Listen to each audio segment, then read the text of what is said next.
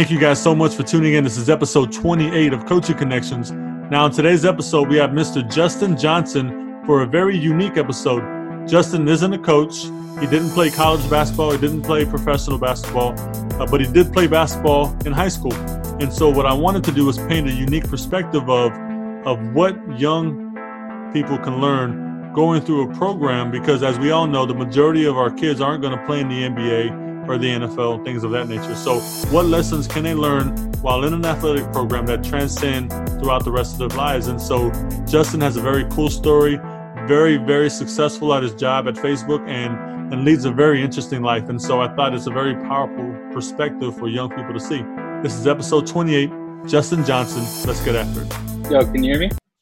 Yes, sir. What's up, brother? I am here. What's going on? Locked in. Well, thank you, Mr. Justin Johnson, for for coming and, and hanging out with us and talking about your experiences. I appreciate you, brother. Of course, man. Appreciate you thinking of me. Happy to be here. Excited to chat.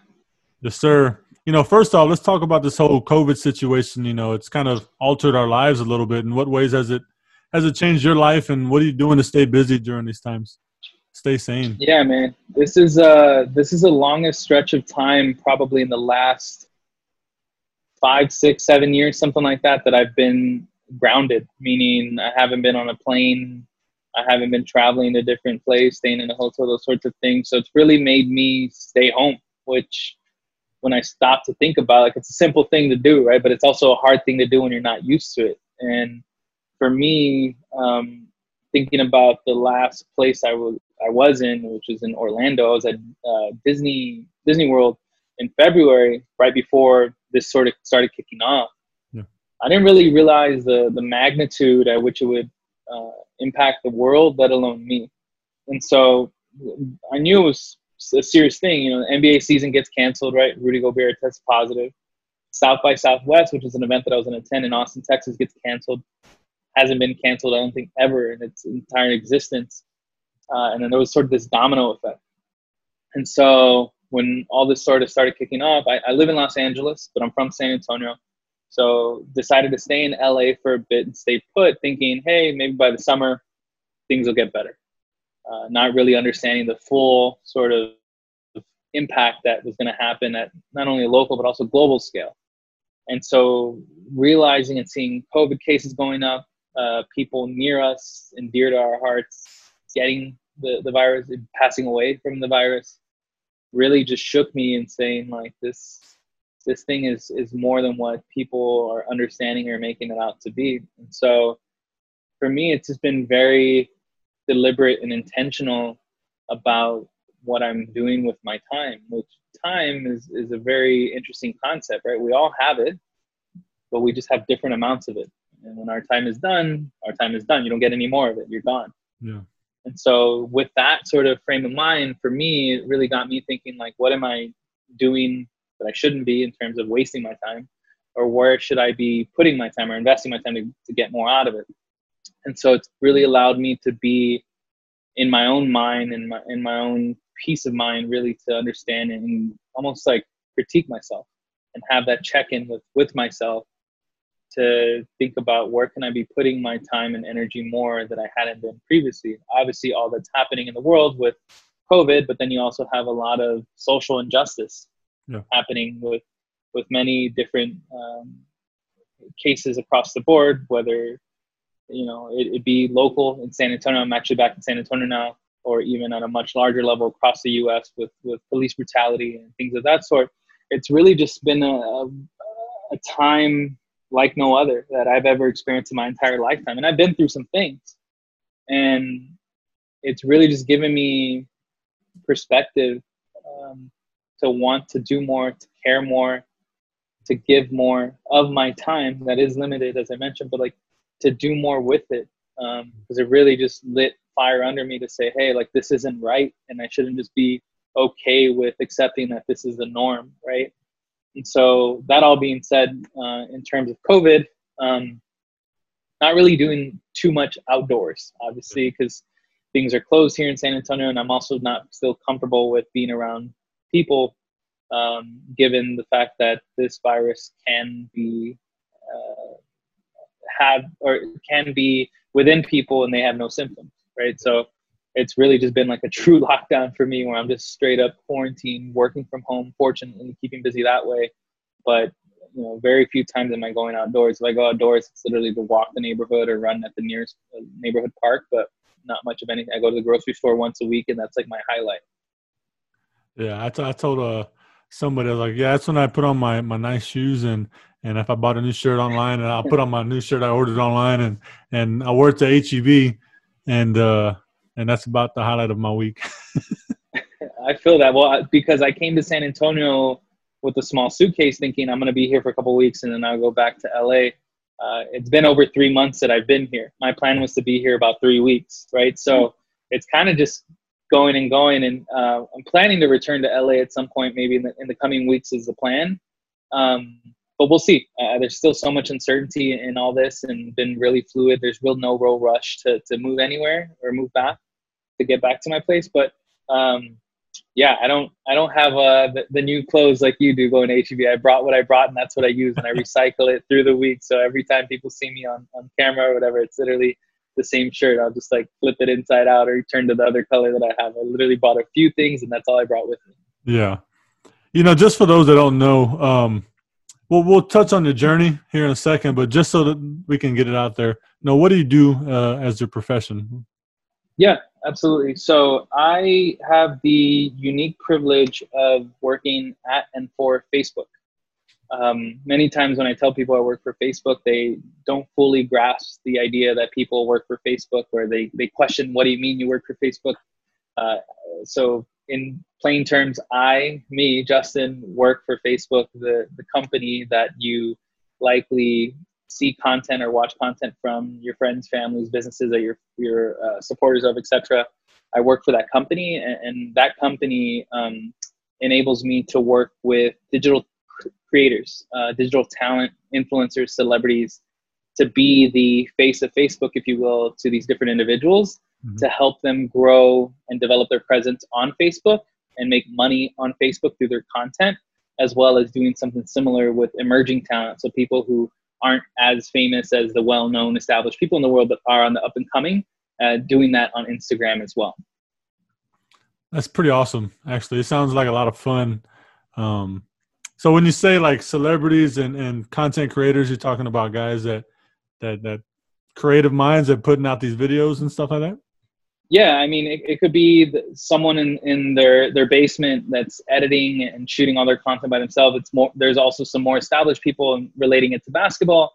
Some of the people that I've worked with more recently, like from the AND1 mixtape tour. So you think of the professor, right? So who's yep. for my childhood super iconic, yeah. uh, as well as the Bone Collector. These sorts of individuals who built their brand, if you will, through basketball, but then took it off the court. Still do play from time to time, and, and they're based in Los Angeles area, but now have created a persona digitally, right, with the internet and social media, be it Facebook and Instagram, to amplify their voice, to sell product or merchandise that they've created, to sell tickets to events that they're going to be at, those sorts of things. Yeah. And so it's been kind of cool to work with people like them, in which I used to want to be like them as a kid, right? Yeah. and do their tricks and do their shots and wear their shoes and those sorts of things to then now be able to humanize the experience where it comes full circle where that those people I would idolize and have seen on TV, then now the internet I actually get to meet in real life and work with and help. So those are some examples, but there's hundreds of, uh, of others across the board because the spectrum is is so wide. It's not just basketball.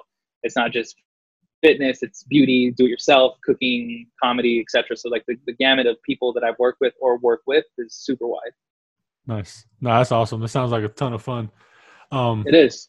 So, kind of taking it back a little bit, then let's talk a little bit about your childhood first. You know, where did where did you grow up? Obviously, you said San Antonio, but but uh, kind of go into a little more depth. You know, San Antonio, and, and then we'll kind of go from there. All over, man. So San Antonio is home for me. Um, I the older I've gotten, the more appreciation I have for it because it, it really has helped me become who I am to in this moment to this day, right? And so, growing up, um, I grew up predominantly on the south side, right? So I, I went to Vestal Elementary, went to Terrell Wells Middle School, I graduated from McCollum High School. But in that, in, in leading up to that, I, I've kind of lived all around, right? I lived with various family members, primarily my aunts, and so they've lived in the north, northwest part of San Antonio, south side of San Antonio, and kind of everywhere between. and I've I've lived and floated through those different places. And so yeah, I, I graduated as I mentioned from McCollum, uh, was salutatorian there, but also more importantly, was a first generation scholar of my family to attend college. And with that, I had the opportunity and privilege to attend the University of Texas at Austin on a full ride scholarship. And that fundamentally gave me what I believe in that moment the golden ticket to to get out, if you will, and, and be exposed to things uh, that I had never been exposed to, never even thought of as a, kid in San Antonio. And it, it's kind of interesting, right? Because Austin's about an hour north up the interstate from San Antonio. And ultimately, me going to college there was only an hour ish away, but it was a world's difference from what I was used to, what I grew up with versus what I was exposed to, and just literally had no clue about anything outside of what I had already known. Right. And so for me, it was very much a one of the more influential decisions to go to UT. Obviously, what empowered that, as I mentioned, was the fact that I received the full ride scholarship because without it, I'm very certain that I wouldn't have gone there because it was it was and is uh, very expensive to attend a full uh, four year university such as UT. That's that's that's powerful stuff. You know, growing up, like you said, most predominantly on the South Side and and earning yourself a full scholarship. You know, it's it's and to watch what you've done with it, uh, which we'll cover here in a second. I think it's it's empowering for younger younger people to see that you know, it doesn't matter where you grow up, where you come from. Um, you you can do the things that you dream of. And so, talk a little bit about your professional career after after college. You graduated from UT.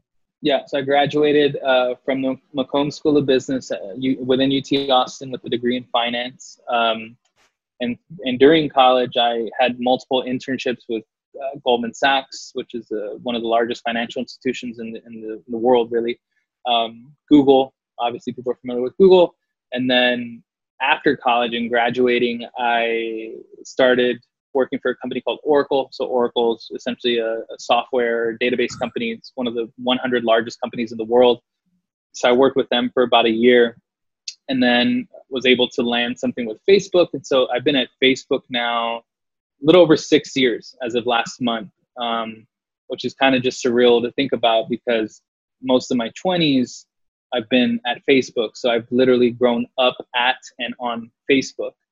And it's a very unique experience to, to think about. And when I look back at things that I posted and shared over the years, not even just being there, but from when I first got started on the Facebook to now, it's a very much my digital diary of, of things and where I've been, places I, have eaten at, people I've met, things I've thought, how I felt. Um, so it's been it's been pretty crazy, man. Because if you if you would have told the the 18 year old kid that was graduating from McCollum that in a few years, you know, his life would change forever and for the better, I don't know if I would have bought into it, but I, I, would have been interested to at least experience or see what that even meant. And yeah, now uh, now as I, I think and, and wake up every day, and even though I'm not in the office because all that's happening in the world and, and our offices are closed for for a while and continue to be. Uh, it's it's a position of privilege, man. Like it's something I wake up every single day that I am fortunate to wake up, and I'm just I'm just happy because like, I I could I know what it's like to not have anything, and I know what it's like to have what I have, and I know and I've been through the middle, right? And so so for me, it's just having that perspective on gratitude and appreciation for like the little things and understanding that it could very well end for me tomorrow, right? My hmm. I could not wake up. That's that's a possibility. I hope not, but like that's a thing, right? Um, I could lose my job. That is a thing. Excuse me, that is a thing too. But I think those are the things I, I think about. Doesn't lead, it doesn't lead me to drive like to, to live with fear, but it, it makes me just more realistic of like there's more to life than just the things I'm doing, but those help shape my life experience. Yeah.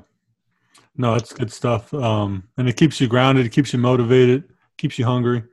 Um, but it's good to hear, right? I mean, like you said, it's a place of privilege, but you but you've been with nothing and you've worked your way up to to this situation where you where you uh, live a very comfortable, very very comfortable life and and fortunately, yeah, very blessed, man. And so, uh, like I said, I just think it's powerful for the younger generation to hear. And what what I what I want to lead to is, you know, you played sports in high school, you know, Um, you weren't a guy, you know, a lot of these young guys, they, they dream of Division One scholarships and playing in the NBA. But the reality is most of the guys on a high school basketball team are going to live pretty normal lives and normal meaning right. not playing in the NBA.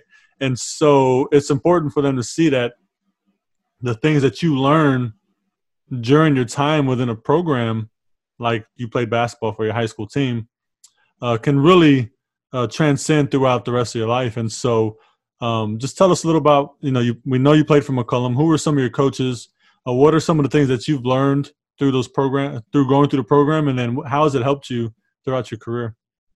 Yeah, um, you know, and, and for me, like being able to have these, you know, positive male influences in my life was was critical, especially at a time when you're a teenager and you don't really know right from wrong. You don't really care right from wrong. You think you're right and everyone else is wrong. You're just you're in your own world, right, and in your own view, which is, you know, not always the right thing to be doing or thinking. But I was once that age, and I was also in that in that kind of frame of mind, and so I was fortunate to, to have multiple coaches, some that come to mind that I still keep in contact with.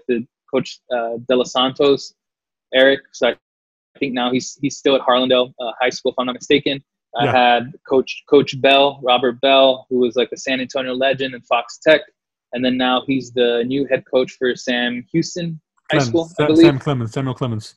Clemens. Okay, I'll get that right. And then lastly, um, you know, one of the, the people who had one of the greater impacts, and you know, he coached you as well, I believe, uh, Soto, right? Jerry Soto. And now he's the superintendent for the Harlandale Independent School District. And so having these very different personalities coach me and like show me and teach me to be a better player, but to ultimately be a better person mm-hmm. Uh, was important for me, critical for me. And at the time, I didn't really understand a lot of the things that they said or, or forced us to do. Uh, no one no one enjoys running suicides. No one enjoys doing the 6 a.m. Uh, uh, team practice after a game on Friday. No one likes the ru- the bus ride back home when you just got your ass kicked, right? Like these are things that in the moment they were just sort of happening. But within that, I think these lessons that were being instilled in us around hard work and, and dedication and having a, a true grit and work ethic. These things, you can't go buy them at the store. You literally, I felt like I was broken down into pieces and then reassembled into a better version of myself because of that. And so I still think to this day, like I remember some of the most sound advice I've ever received, and I continue to share with people. And and uh, it, it is to doubt your doubts and believe in your belief. And that's something Coach Soto, Jerry Soto, would tell us over and over. And as a 16, 17, 18 year old, because he, he, coached me all throughout my, my high school career, what is this guy talking about? Like, what does that even mean? Like he knew what he was talking about because he'd been through what we were going through, but we just didn't understand because we weren't at that mindset yet, right? We're just so far removed from reality, thinking it's so easy and what the hell does this tall bald man? No offense, but like what is he talking about right as i lose my hair too or as i get older but in those moments i'm just like no it was like a, a tension and pull push and pull right he's pushing us to be the best we can be and we're like kind of pulling away of like yo we gotta leave us alone but in looking and reflecting back that was some of the, the thing i thought about that really framed not only my mindset but my approach to life out like outside of school right and so for me i'm like I got to be my biggest fan. I got to be my biggest supporter. I got to go and do that seems crazy or on paper doesn't seem like, yo, you're to get it. I need to be my biggest hype man to know that I'm always to bet on me. Right. And that's something I've been thinking about more than a decade now to like just have that mentality to be like, I'm always going to bet on me and I'm going to always go all in. And if I lose, I'm not losing. I'm, I'm well, I might be losing something, but I'm always learning. So I'm taking something from it, right? And I, I think that's the thing I really, really think about is to understand that aspect. And then De Los Santos and Bell like really help to coach to understand like everyone plays uh, on a team. Everyone plays their part, right? You got the shooter, you got the rebounder, you got the ball handler. Some that can do all three, some that can do two well, some that can do none well, right?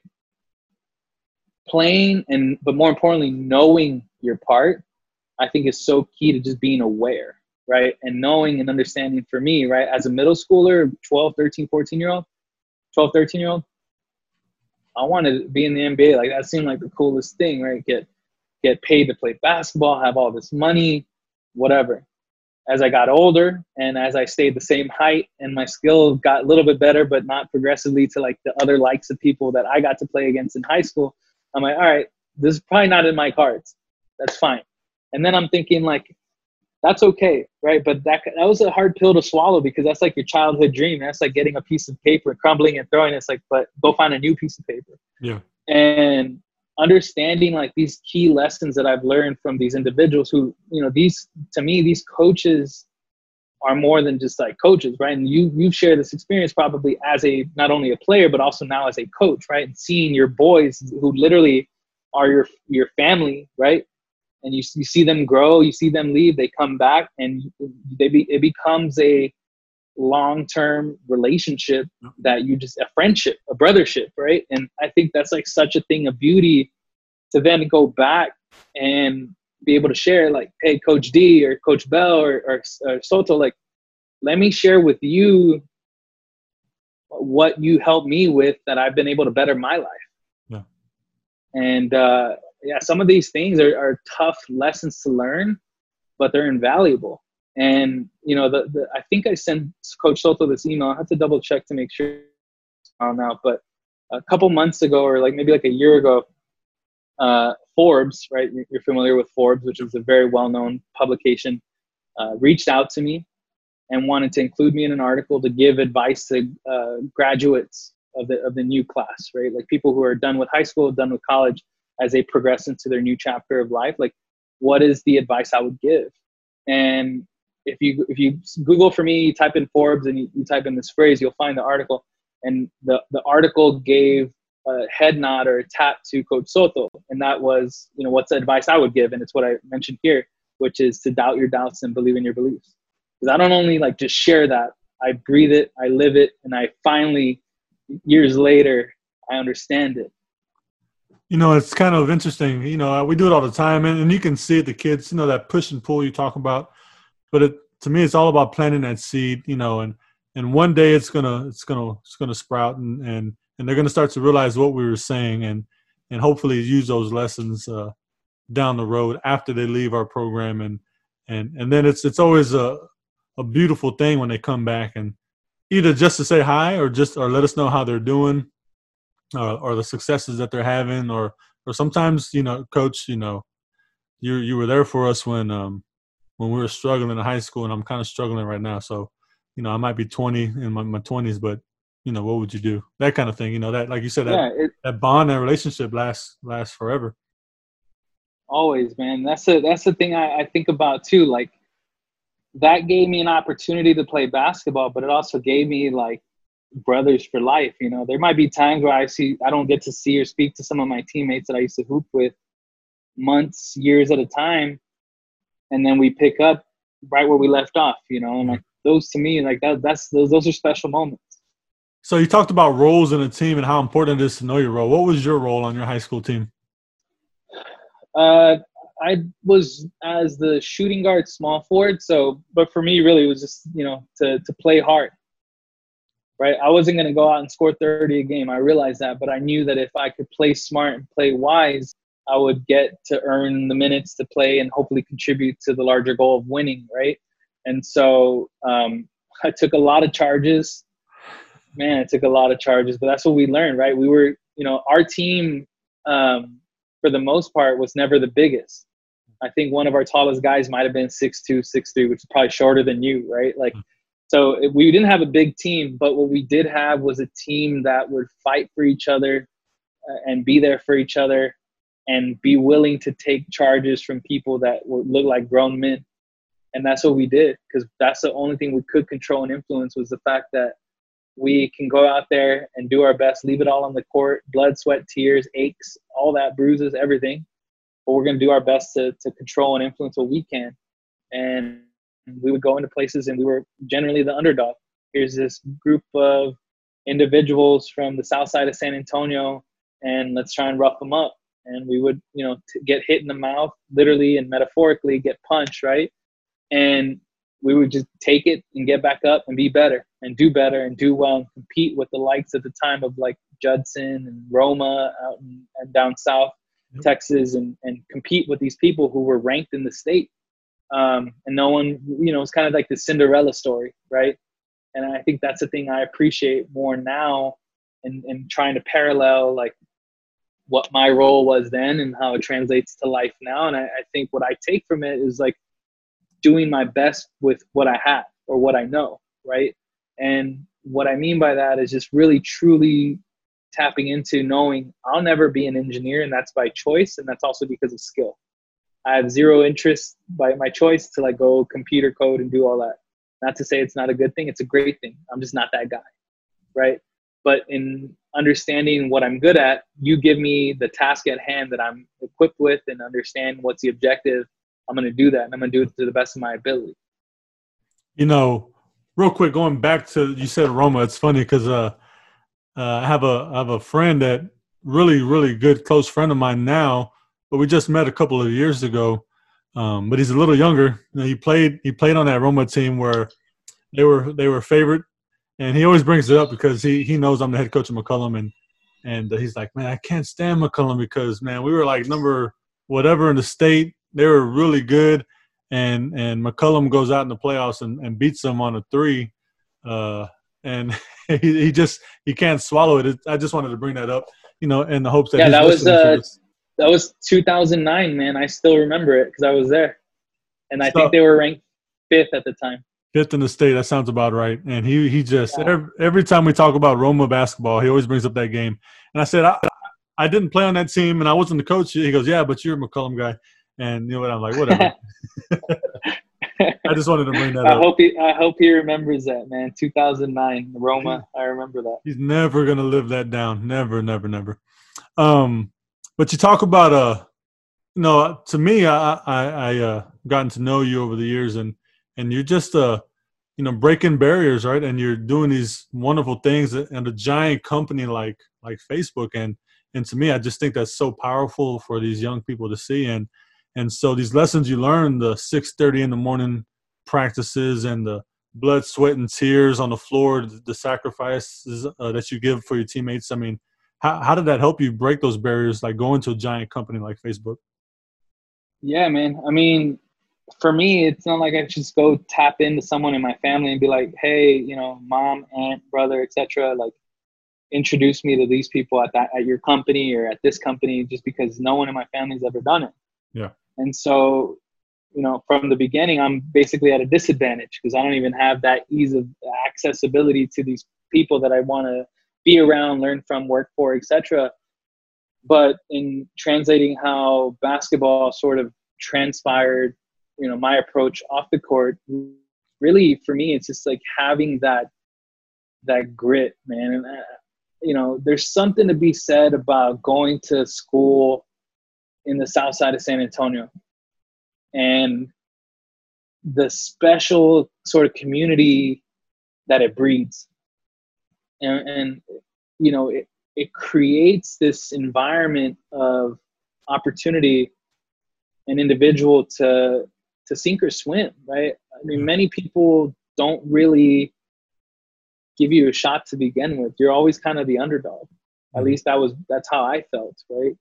Um, a public school, uh, uh, you know, a, a, school where they give subsidized lunch, those sorts of things where it's like, it's just different, right? And, and but going through that and living it, and, and even with basketball to, to help with that, like teach me and guide me the right way, it's really just taught me to have the utmost confidence in, in myself and, and be scrappy. I think that's probably one of the, the key things to be scrappy and make the best with what you have given what you have which might not be much man. Like uh, uh, you know for me I, I didn't have too much growing up and i think i just had to get creative. I remember for example this is a real story. My uh, junior and senior I, I never even had a lap i didn't have a laptop until i went to college in 2013 but all the applications i had to do for colleges leading up to my senior year even you know graduating senior year were online And so what that meant is I would get up early, like around six, six thirty,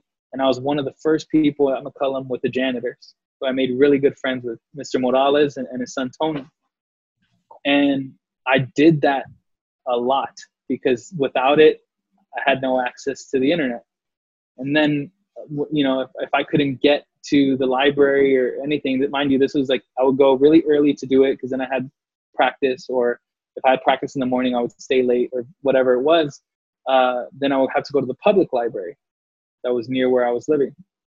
And I just had to sacrifice, man. But it, it came down to not taking no for an answer, not feeling sorry for myself because I didn't have something, and really just focusing on what I did have. And for me, I had this internal drive and grit to be like, I'm gonna go out and get what's mine, no matter at what cost, yeah. within reason, obviously, and doing it the right way, right? Yeah.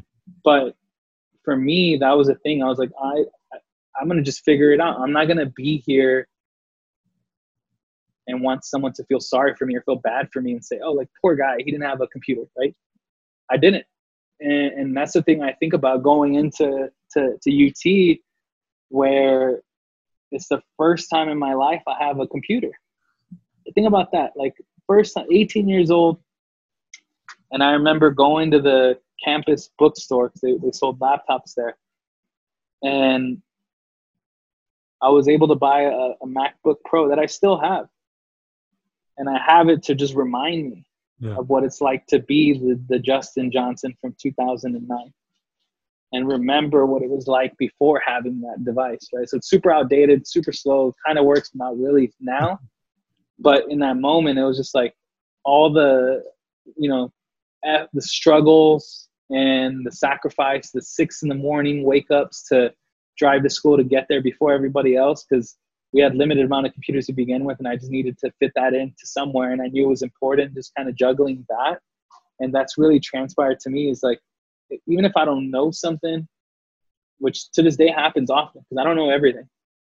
And i don't i don't want to know everything because i think i'll just be bored. Like there's still excitement in understanding like yo i'm i don't know that but i'm to learn it i'm to figure it out.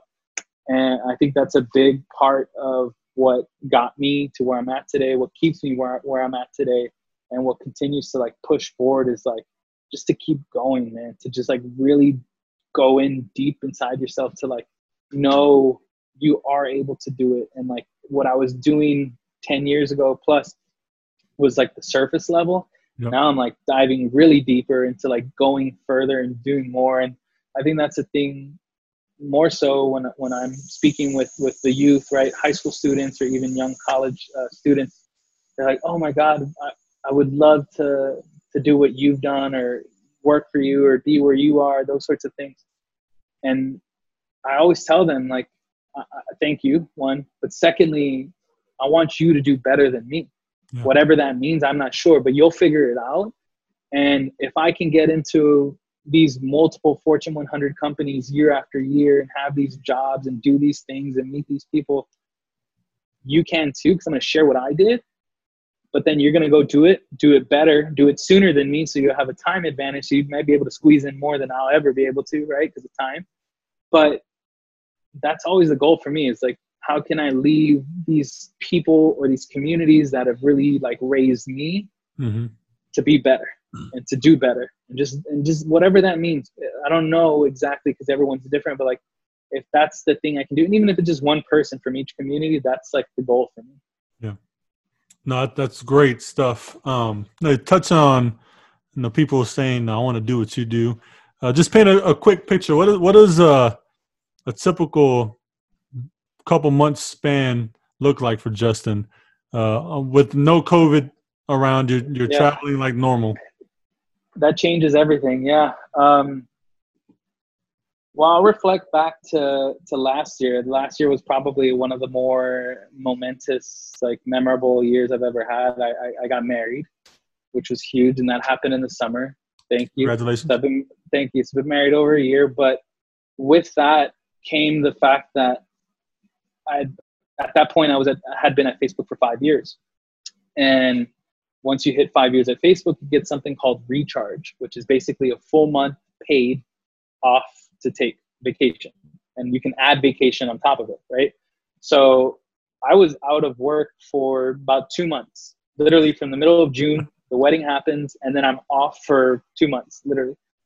And my wife and I, we take we take a honeymoon, and I'm like, right before leading up to, we were kind of debate. She was living in San Antonio, I was in LA, so you know, I was coming to San Antonio basically every other week on a plane, back and forth, back and forth for a whole year. And she would come and in between or whatever, but I was traveling everywhere. In 2019, I think I had literally about 65, 67 flights, which is which is a lot. Basically, every six day I'm on an airplane, something like yeah. that, like crazy. And um, I remember like leading up to the wedding, uh, she was still working for a company, and I was like, "Hey, why don't we take two weeks off? We'll go do like the honeymoon, and then we'll come back, and then you'll give your two weeks, and then we'll move to LA." But then I'm thinking, that doesn't make any sense. Like that doesn't make any sense. I was like, "Why don't you quit your job?" So she did before the wedding, and then we're gonna go on this like crazy once in a lifetime honey, which I actually do hope it happens at some point in, in the future again because it was, it was incredible.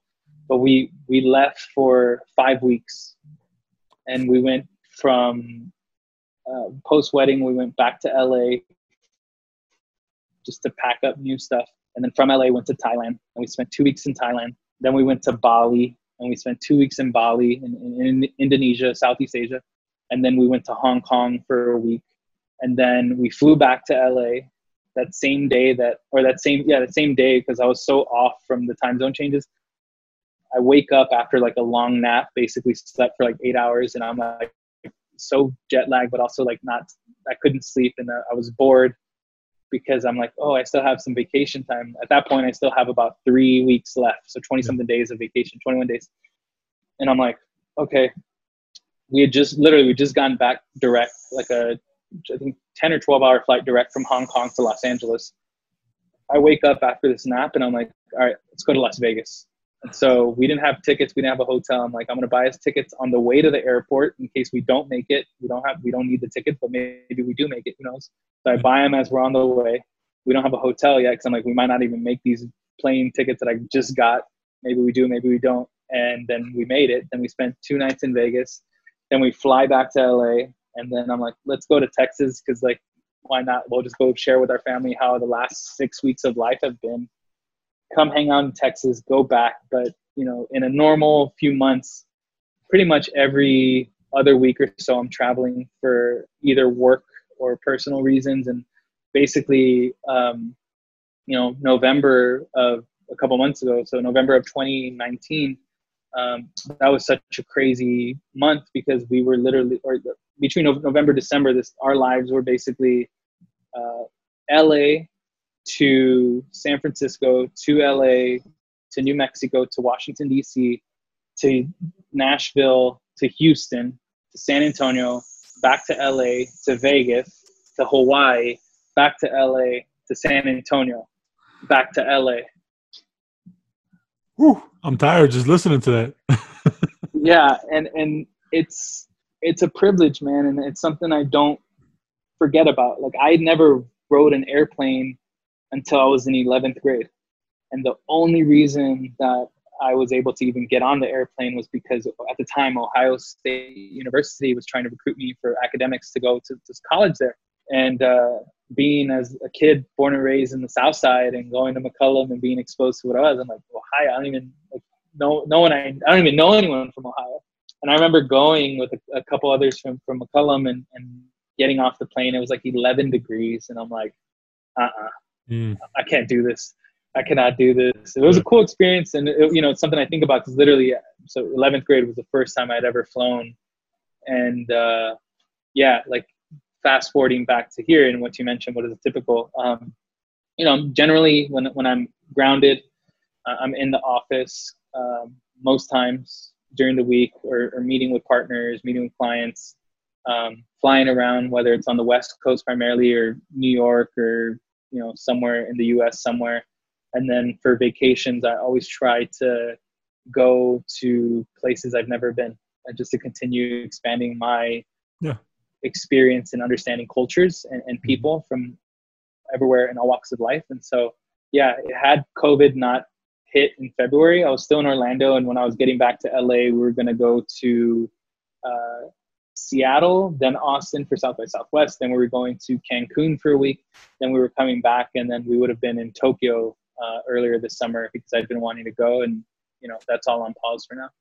It doesn't even sound real, right? It does, it sounds like something people make up. Yeah, I'm gonna go here, here, but this is your life, and and but you've worked hard for it, and you've you've earned it, and and ha- a lot of that is traveling for work, and a lot of and some of it's for personal reasons, but but to get out and experience those things, it's just it's amazing. And uh, in Hong Kong, what's that like? It's pretty awesome. Yeah, it's it's uh very populated, man. It, it, so in the area we stayed in, it's the Mong kok district, and it's actually the most populated area in the world. Hmm. So it just like you're just swarmed with people. It feels like New York Times Square, but like way more people, right? And it's also very very humid. It makes Texas feel nice in the summer, which I mean, you being in San Antonio, you know how humid and hot it gets, but like it's worse there for humidity. We were also there during the time that all the protests were happening between mainland China and Hong Kong. Mm-hmm. Those governmental political tension happening, um, riots, protests, the whole thing. So it was very interesting to, to hear about that, but not really see it much happening day to day. Um, and it's just it's very expensive, and I didn't realize that until we were already there. So I should have probably done more research but yeah it's all in all you know for me it was a investment into ourselves to just experience the culture sure. and get a feel for what it's like to like be there we got to ride a helicopter throughout hong kong and, and see hong kong from above which was really cool um, yeah and i'm just a big fan of, of like southeast asia and the asian culture to begin with because it's so different from us customary culture no for sure I'm, I'm i feel the same way um, you know, last year we brought you and you talked to our athletes a little bit. You know, you were once in their shoes and their jerseys, and so it was, it was neat to hear you give these types of experiences to them. And and I know that they've they've kept it with them because we've talked about it on more than a couple of occasions. But they also talk about the cool stuff that you that you were telling them. You know, uh, the shoes that you buy, and you know the experiences that you've had through your job and the people you've met. You know, tell us a couple of things. Maybe uh, you know, what uh, what's your favorite pair of shoes that you that you own? Because you're a uh, shoe guy. I know you're a shoe guy. I, I am. I am. Yeah. Um, I spend probably too much time and money on them, and, and here I am still still buying them. But uh, it's my it's like my hobby. Like I yeah. just really enjoy enjoy it for whatever unknown reason. I just really like shoes. Um, my favorite pair, man, that's super hard. Um, it's super super hard. I know recently there was a, a, collaboration that happened between Air Jordan and Dior, the luxury yep. brand. Yep. And they released for 2000 or 2200. Um, I tried buying those. I, I didn't. And then now they're going for, yeah, they're, they're going for like 15, 20,000. I, I saw a pair for 24 grand. Yeah. You could buy a car at that point. Yeah. Uh, so, so I really like those. It's not my like dream pair, but, um, I think if I had to pick a certain pair right now that I'm a big fan of, yeah, I would say probably the Nike Dunks that are the Manu Ginobili edition. Obviously, it's an ode to, to Manu Ginobili. I'm a diehard Spurs fan.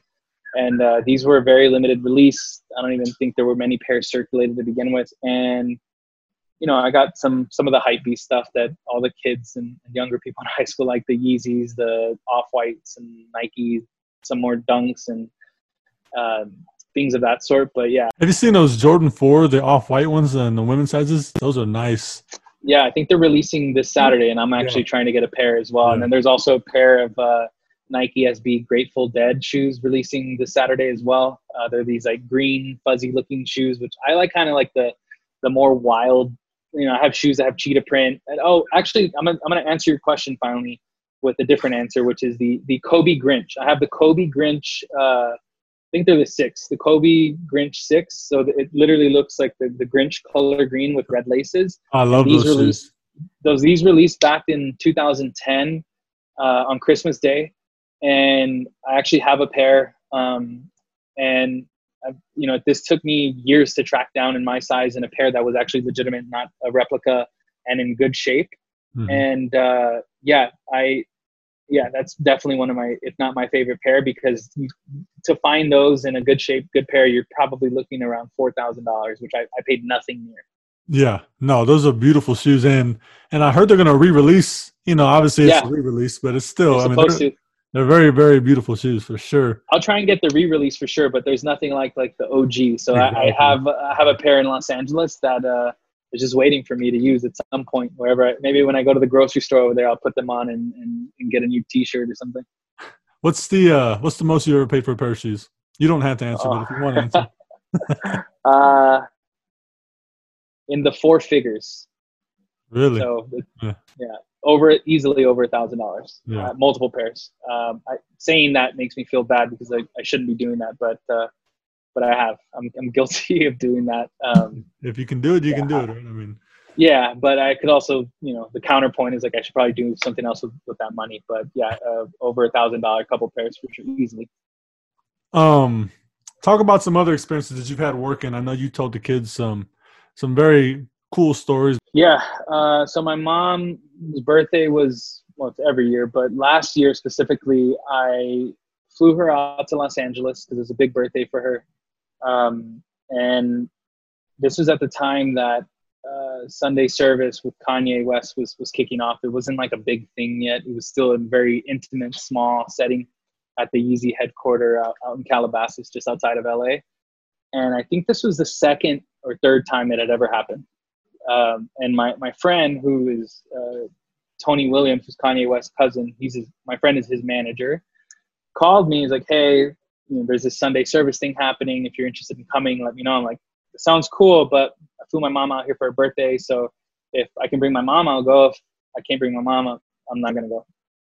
And we went, and I remember telling my mom leading up to like, hey, like we're gonna go. You'll probably see all the Kardashians and and the Jenners and Kanye West, etc and some other people and she just like freaked out and froze and like started getting nervous. I'm like you know relax you're not the one that's going to be singing gospel music or anything. Yeah. and uh, i remember taking her and like we walk in man and it was such a crazy like it felt like frozen in time. So i walk in and, and there's like literally uh, kris jenner kendall jenner uh, kourtney kardashian kim kardashian all the kids kanye um, l.a. reid and some other like supermodels and some other like prominent LA people. And we went in and had the experience of Sunday service, which is really like cool just to experience. Kid Cudi was there. It was really cool just to experience that. And then the service ended and I'm like literally in the brunch line was the person in front of me who I didn't know at the time until she turned back was actually Kendall Jenner. So there we are literally having French toast talking. And then it ends the, the the the brunch portion ends and we're leaving and I tell them, hey, I'm gonna run to the bathroom. I'll be right back. In that one minute span that I went to the bathroom and came back, my mom gets to meet Kanye and she met him sort of randomly because she said, as I went this way, he came this way seconds after I had already turned, and uh, she got to meet him, talk to him for about the minute that I was gone. And she just was like, this is one of the most incredible things ever because you see these people on TV and then she getting to have that experience was cool for me. Like, would I have liked to meet him? Sure, but at the same time, I'm like, that's more meaningful for her to be able to take that back to San Antonio and share with her sisters and my grandmother and and the, her colleagues at work and sorts of things. And so, yeah, that was a really special thing that um, money can't buy. Uh, Yeah. You know, you don't buy tickets to these things. It's literally who you know and and being able to to network that way. So that was very special to share that thing, that experience uh, with her. Uh, and there's been multiple moments like that, not only with her, but my wife or, or best or best friends or close friends in Los Angeles, where I've, you know, I'm, I'm in these moments where it just doesn't even seem real, and it's like, let alone, it's literally just like it's happening. So it's just kind of go with it, live in the moment, enjoy it. Yeah. No, that's awesome that you're able to, like, from what you're saying, you know, it's it's cool for yourself to be in it, but the fact that you're able to share those moments with people that you care about, and and That's more important to me. Exactly. yeah that's way more important to me because it's just it's a special thing that i continuously remind myself like what good is it if i have nothing to share it with right and so nobody to share it with and uh, it's been it's been just it's been just amazing to watch those experiences and moments that i've had with others giving them first time experiences from whatever the case may be maybe sitting courtside or sitting in a, a suite at staples centers backstage for concerts those sorts of things that are just like really special to remember um, and have those those times to just like look back on and even for me like i still pinch myself i'm like I'm really I'm really here right now. And like it, it's a the Drake line or reference that comes to mind. It's like came a long way from sitting in the nosebleeds. Yeah. I used to sit there. I and I would I would cheer proudly, and I was there. Yeah. Talk about um. You're a big diehard Spurs fan. You I know, am. talk about your all-time starting five for the Spurs. You can throw in a six man. Okay. This was an easy but hard one. Uh, the big three, that, that's no question, right? No. Timmy, Tony, Manu, right? Then you got to put in the Admiral because it's the Admiral and he's just awesome, right? Yeah. Twin Towers.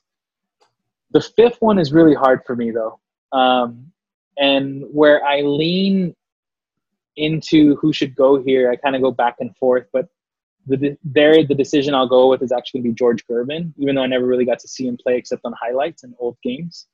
Um, just because he's the Iceman, iconic, was like the perennial superstar in San Antonio before the Spurs were the Spurs in, in the you know '99 through through 2016. But um, I'll go with those five. The six man, obviously, it could be Manu because he's just the best six man to, to play in the league. But I, I think the person I would include as a six man here, just because he had a short stint with the Spurs, would actually be Kawhi. Yeah. I mean, he's one of the best to put on a uniform. I mean, yeah, he could he could be a five easily, six easily, but like, yeah, I would, you know, he's interchangeable with with uh, a George Gervin to go to the six, Kawhi to go to the five, but like, I'm still a bit bitter about all that happening. But Ooh, you know, we got a we got a ring, so we got you know we had two chances, we got one of them, which was nice when he was around. But yeah, that's who I would I would for sure go with. Um, I thought a ton about like Sean Elliott and, and Avery Johnson because they were so foundational in setting up the Spurs for where, when they finally made the championship run in '99. But Yeah. for me, um, you know, the players I listed are the ones that I would like go to battle with and choose know, to, to go. What's cool about being a Spurs fan, especially for us two, right? We grew up on the South, and so uh, on the South side of town, and so when the Spurs would win a championship or something, Military Drive. You celebrate like you won. Yeah, Yeah, you Military like Drive was- the Spurs are family. and for those that don't know, Military Drive is a main road uh, in throughout that side of town, and and it was just jam packed. Like a the parade happened the night they. Yeah, it was crazy. a parade, man. Yeah, I remember. I, uh, you know, I've gone to many games throughout throughout my life, fortunately, and um, I remember the Western Conference. I believe Western Conference Finals, 2000 and let me think. I think it was 2014. They played the Clippers, and this is when uh, it was Game Seven, and Chris Paul hit the floater over Timmy and Kawhi had a last second shot to sort of you know save the game, but didn't. And I remember I, I flew by myself to Los Angeles for Game Seven. I'm pretty sure it's 2014.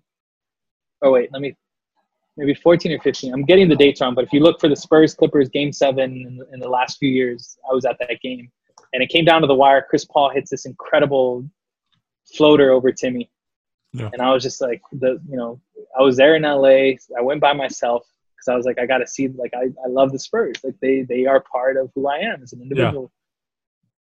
And I was just crushed because I I was like damn it I flew way over here for a freaking game and Yeah, I wanted them to win and they lost and but yeah those are some of the memories I, I'll take with me forever win or lose like diehard Spurs fan because it's just part of who you are so that's at least from being from San Antonio. for sure, and that, that's one big memory. Give me a couple more of your favorite Spurs memories of all time. No, I mean the Memorial Day miracle, right? Like that was one of the most iconic shots for sure to ever witness as a kid, but let alone rewatch it as an adult. Like Memorial Day miracle, Sean Elliott tight roping the sideline, hitting it over Rasheed Wallace, seconds left, and then that propels the Spurs to go forward. Unbelievable. Um, let me think of other games that I will never forget or that were memorable for me.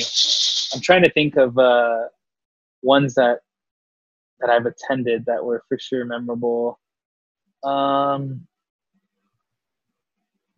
I think I think Game Six, Western Conference Finals, 2014, when the the Spurs, uh, Boris Diaw just like killed the Thunder.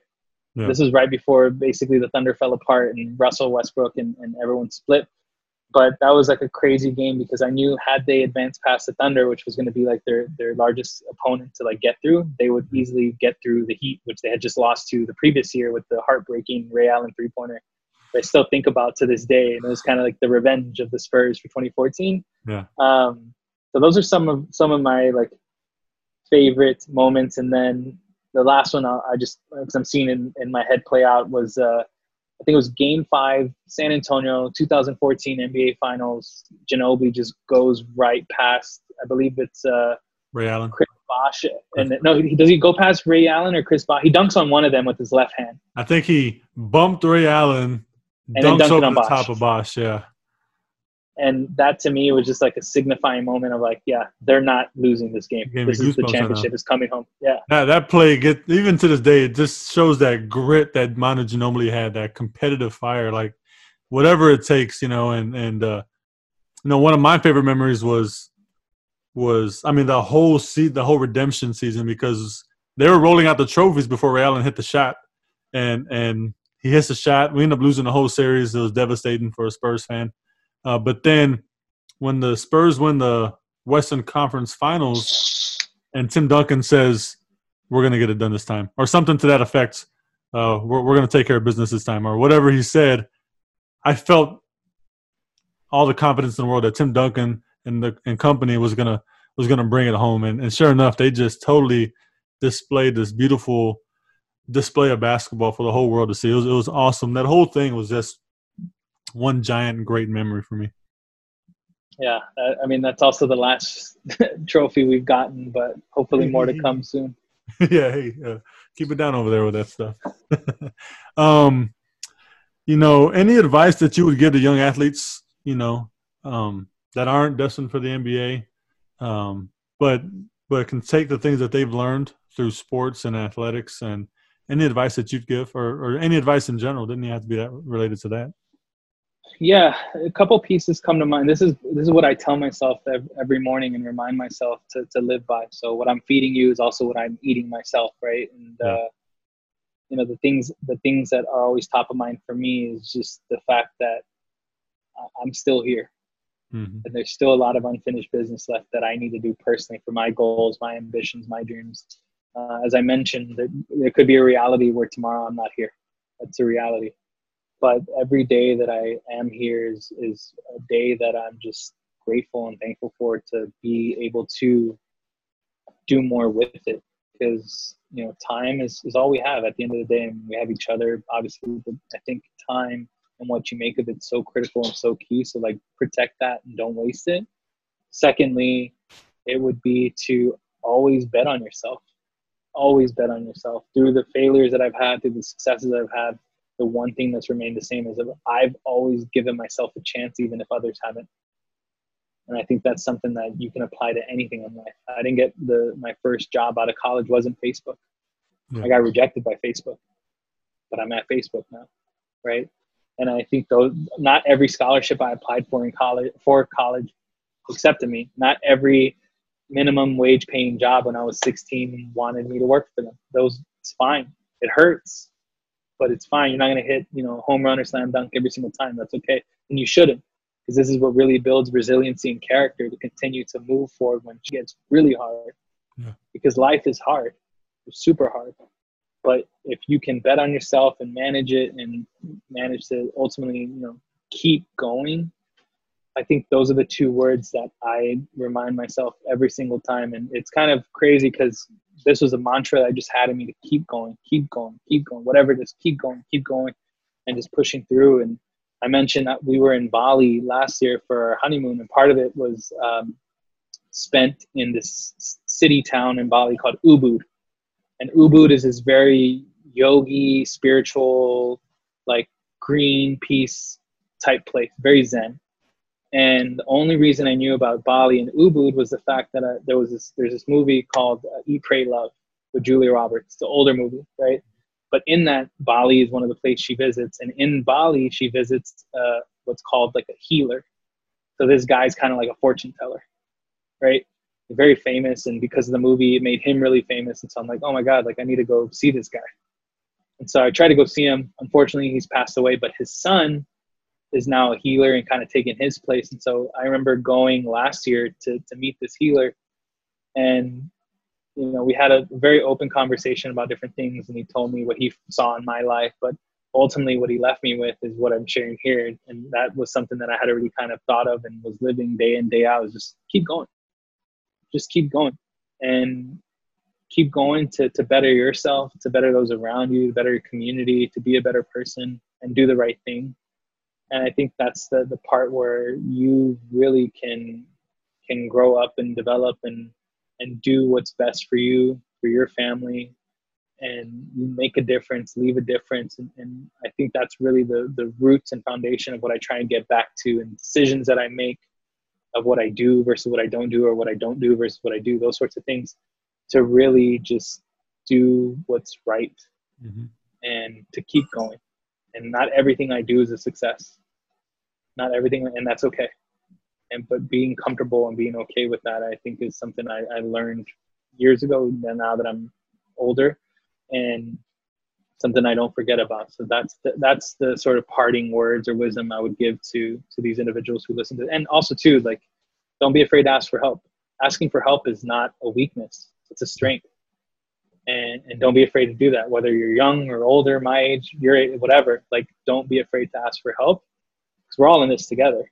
And, and I think you know if there's someone that you want to be like or do something like, reach out to them, let them know like how do they get to where they're at, or whatever the case may be. And if someone has questions for me or wants help from me, and I'm uniquely able to do so, let me know. Um, and I'll, I'll do what I can. No promises, but I'm going to definitely try to do what I can to help you if I can. Even if I don't know you, it's awesome. I don't I don't mind that. I don't mind helping. That's that's wonderful stuff. I try to live the same way, especially if I don't know something. I'm going to ask and and try to figure it out, and so I can do the best that I can in whatever the, that situation is. Uh, well, I appreciate you, man. Before we go, though, I do got one question. Yeah. Uh, Instagram battle tonight uh, versus uh, you got Snoop Dogg versus DMX. Who's going to win? DMX and Snoop Dogg. DMX and Snoop Dogg tonight. Oh, Snoop Dogg. You got Snoop. I got Snoop. Oh. So after the whole battle's done, I'm gonna text you and we're gonna find out if uh, that was accurate. All right, yeah, I think I, am gonna be pretty accurate, but it's also subjective to opinion. But I think it'll be an interesting one. Yeah, for sure, uh, for sure. Well, Justin, I appreciate you, brother, taking some time out to talk. Uh, you know, we we went about an hour or so, but it doesn't feel like it, right? Talking about no. how time is relevant when you're kind of locked in and and having a good conversation and and there's good stuff that you're that you're giving us and, and feeding to the listeners. I, I really do appreciate you yeah, man. Again, really thank you for even thinking of me to to share what I think or and a bit of my story. Um, and hopefully it makes a difference, even if it's just in one person. I think that's always what I strive for, just just leaving it bed, leaving the, the world better than, than I than I started with it, day in and day out. No, most definitely, Justin. Thank you, brother. Have a good day. Stay safe, stay healthy, and if you need something, uh, don't be afraid to reach out. Appreciate you. All right, take care. Yes, sir. Bye.